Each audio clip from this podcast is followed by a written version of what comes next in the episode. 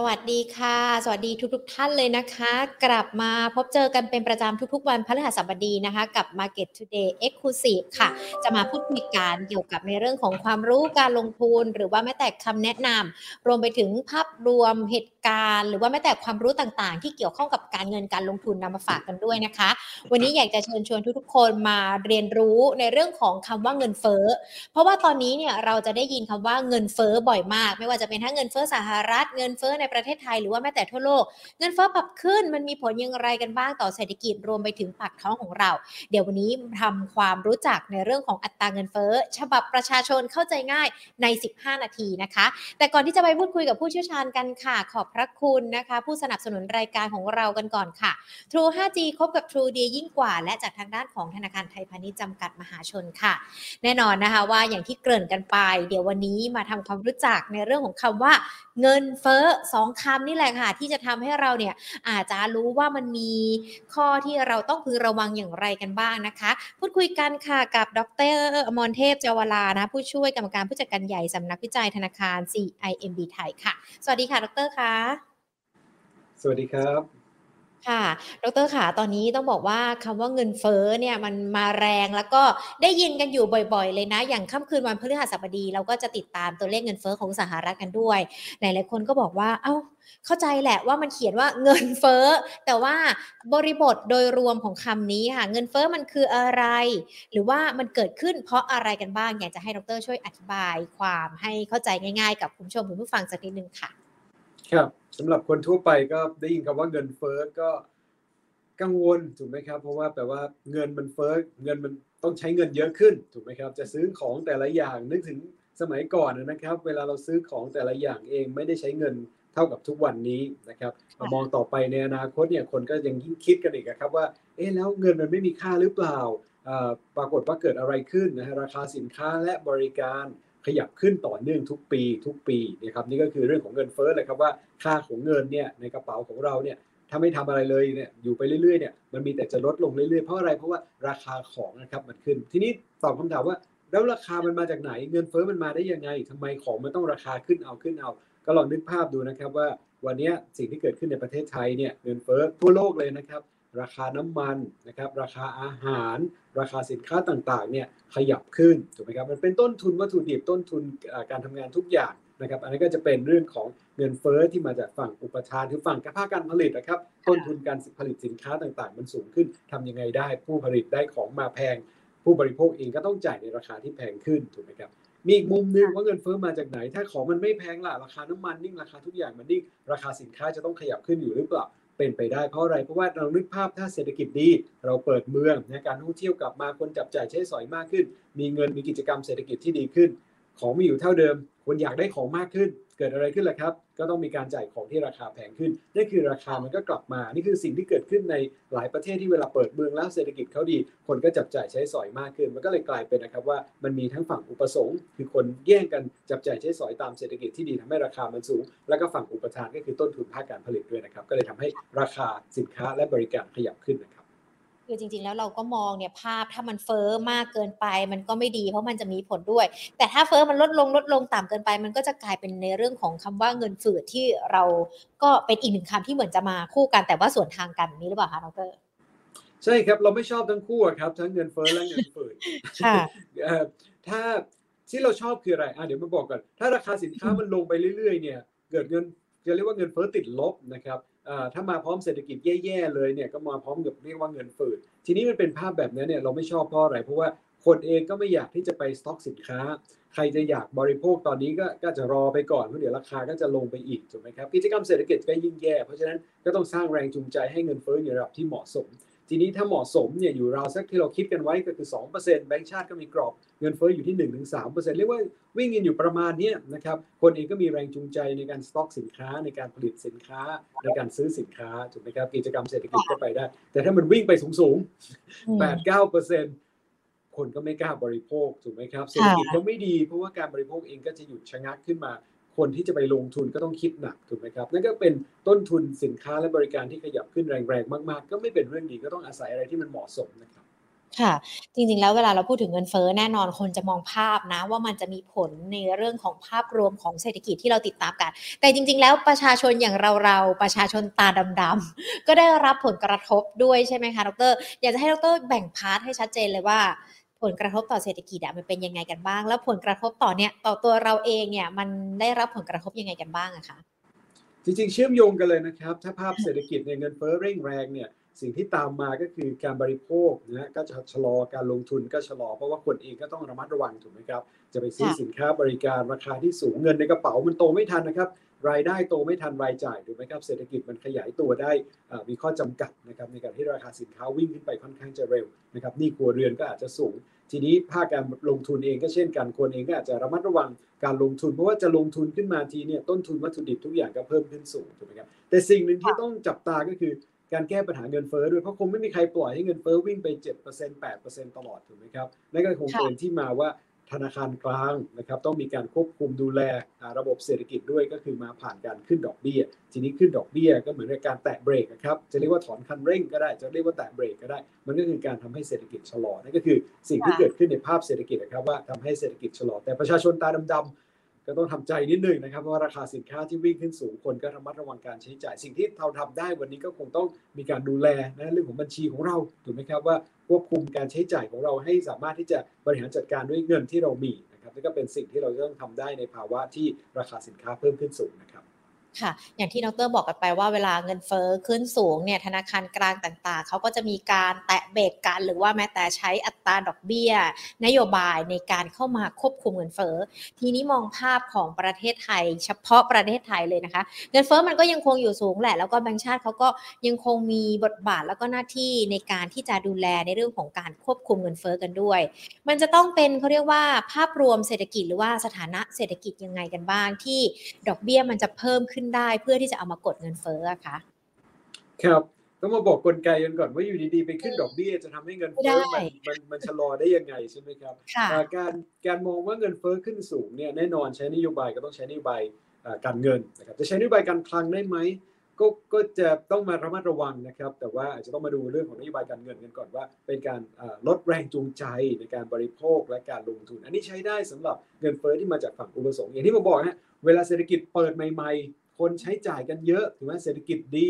คนก็วิ่งกันใช้จ่ายซื้อสินค้าและบริการ ของผลิตไม่ทันนะของผลิตได้นิดหน่อย แต่ว่าความต้องการมีสูง ความต้องการที่มีมากขนาดนั้นก็ทำให้ราคาสินค้าพุ่งขึ้นสูง เราไม่ต้องการให้ราคาสินค้าพุ่งขึ้นสูงไปทํำยังไง ก็ต้องแตะเบรกถูกไหมครับให้การบริโภคการลงทุนชะลอลง นี่คือสิ่งที่เกิดขึ้นในสหรัฐนะครับ ว่าเร่งแรงแบบนั้นก็ไปแตะเบรกขึ้นดอกเบี้ยแรงมากๆเลย เพื่อหวังว่าให้การบริโภคการลงทุนชะลอ ให้คนที่มีงานทำเนี่ยอาจจะ อาจจะมีค่าจ้างที่อาจจะไม่ได้เพิ่มขึ้นสูงมากนักถูกไหมครับก็อาจจะพยายามแตะเบรกในจุดนี้ มองมาด้านนี้ครับว่าการขึ้นดอกเบี้ยมันทำอย่างนั้นได้อย่างไร เพราะว่าการขึ้นดอกเบี้ยก็คือการทำให้ต้นทุน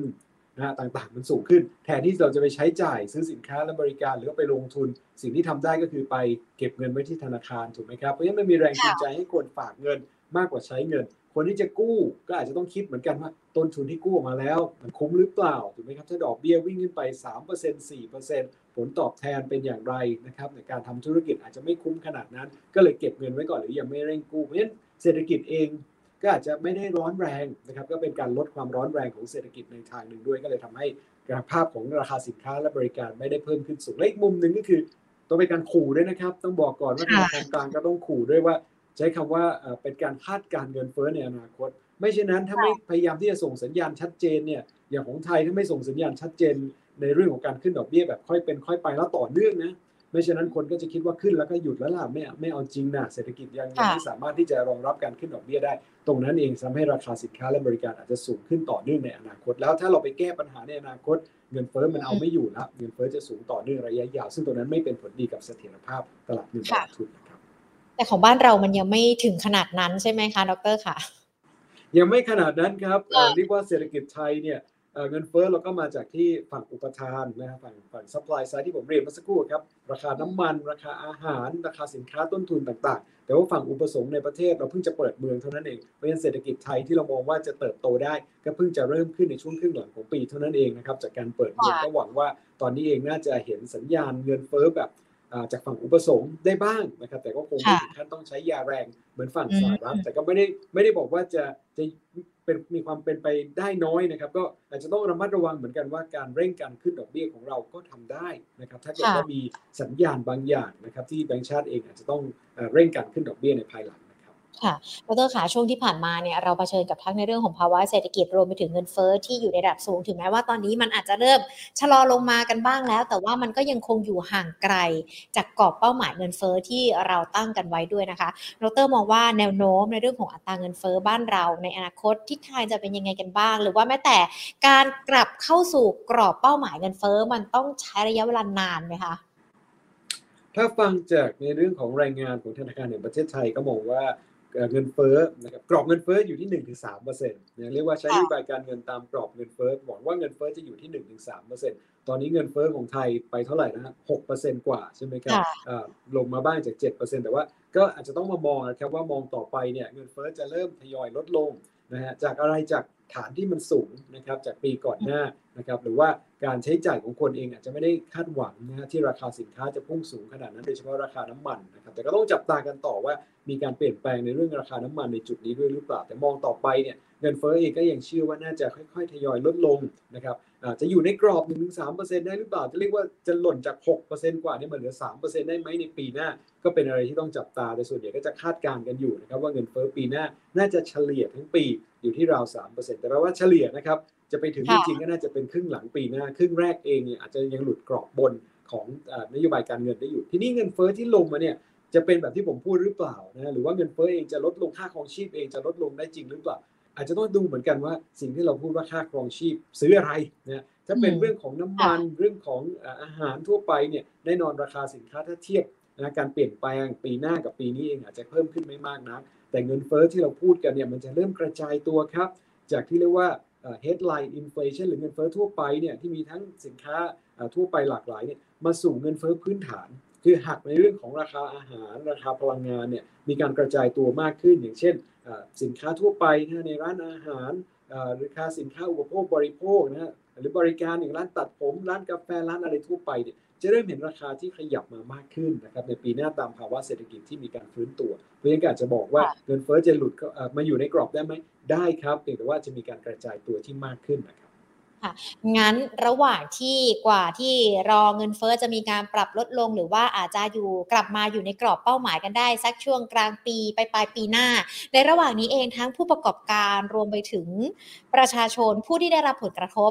ยังคงต้องระมัดระวังหรือว่าจะต้องดูแลตัวเองเป็นพิเศษยังไงบ้างคะอยากขอคำแนะนำจากดรค่ะ